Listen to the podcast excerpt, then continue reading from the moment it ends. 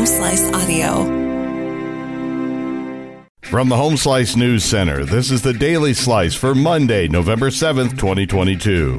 I'm D. Ray Knight. This is what's going on. South Dakota Governor Kristi Noem described the U.S. border with Mexico as a war zone last year when she sent dozens of state National Guard troops there.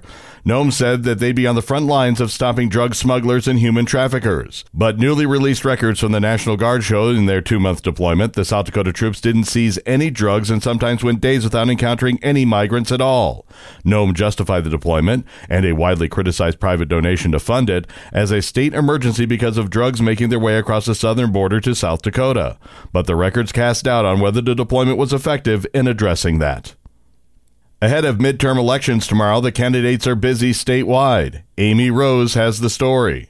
Tomorrow is election day across the nation, and in South Dakota, candidates are making their final push. South Dakota Congressman Dusty Johnson was in Rapid City on Saturday, spending the morning canvassing votes for local legislators. Johnson joined District 32 Senator Helene Duhamel and District 32 House candidate Steve Duffy, taking to the streets in their district to hand out flyers and talk to voters. Democrat Nicole Heenan is running against Duhamel. Democrats Jonathan Oldhorse and Christine Stephenson are running against Duffy and Republican Becky Drury. In the race for governor, incumbent Kristi Noem will be holding a rally in Rapid City tonight, while Democratic challenger Jamie Smith is also traveling across the state today in hopes of securing more votes.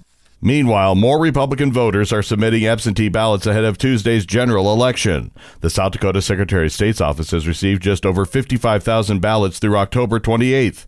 Republicans accounted for about 53% of those ballots. The votes will be counted after polls close on November 8th. If you're voting in person tomorrow, remember your ID. The polls open at 7 a.m. and close at 7 p.m.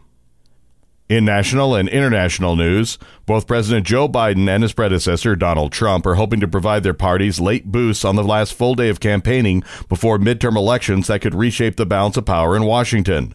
Biden is holding a Monday evening rally in Maryland as Democrats eye retaking its governorship. Trump is set to stage his own event in Ohio, where his hand-picked Senate candidate, J.D. Vance, is running in a state that has turned more reliably red in recent cycles. Republicans are optimistic about winning enough seats to retake control of both the House and Senate, while Democrats insist they are poised for a better night than many expect. Amy Rose has the latest on the war in Ukraine. Russian appointed authorities in the occupied Ukrainian city of Kherson say power is currently being partially restored following what they have called a Ukrainian terrorist attack on power lines. The southern city was cut off from power and water supplies on Sunday after three power lines were damaged in the region that Moscow illegally annexed in September. Ukrainian officials have not responded to the allegations, although officials have previously claimed that Russia was deliberately turning off the power in order to force civilians to evacuate in anticipation of a Ukrainian counteroffensive to retake the city. Rolling blackouts around Ukraine continued on Monday.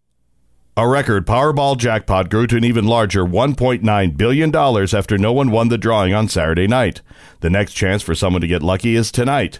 The new $1.9 billion jackpot is for a winner who is paid through an annuity over 29 years. Winners usually prefer a lump sum of cash, which the Multi State Lottery Association says would be $929 million for Monday's drawing.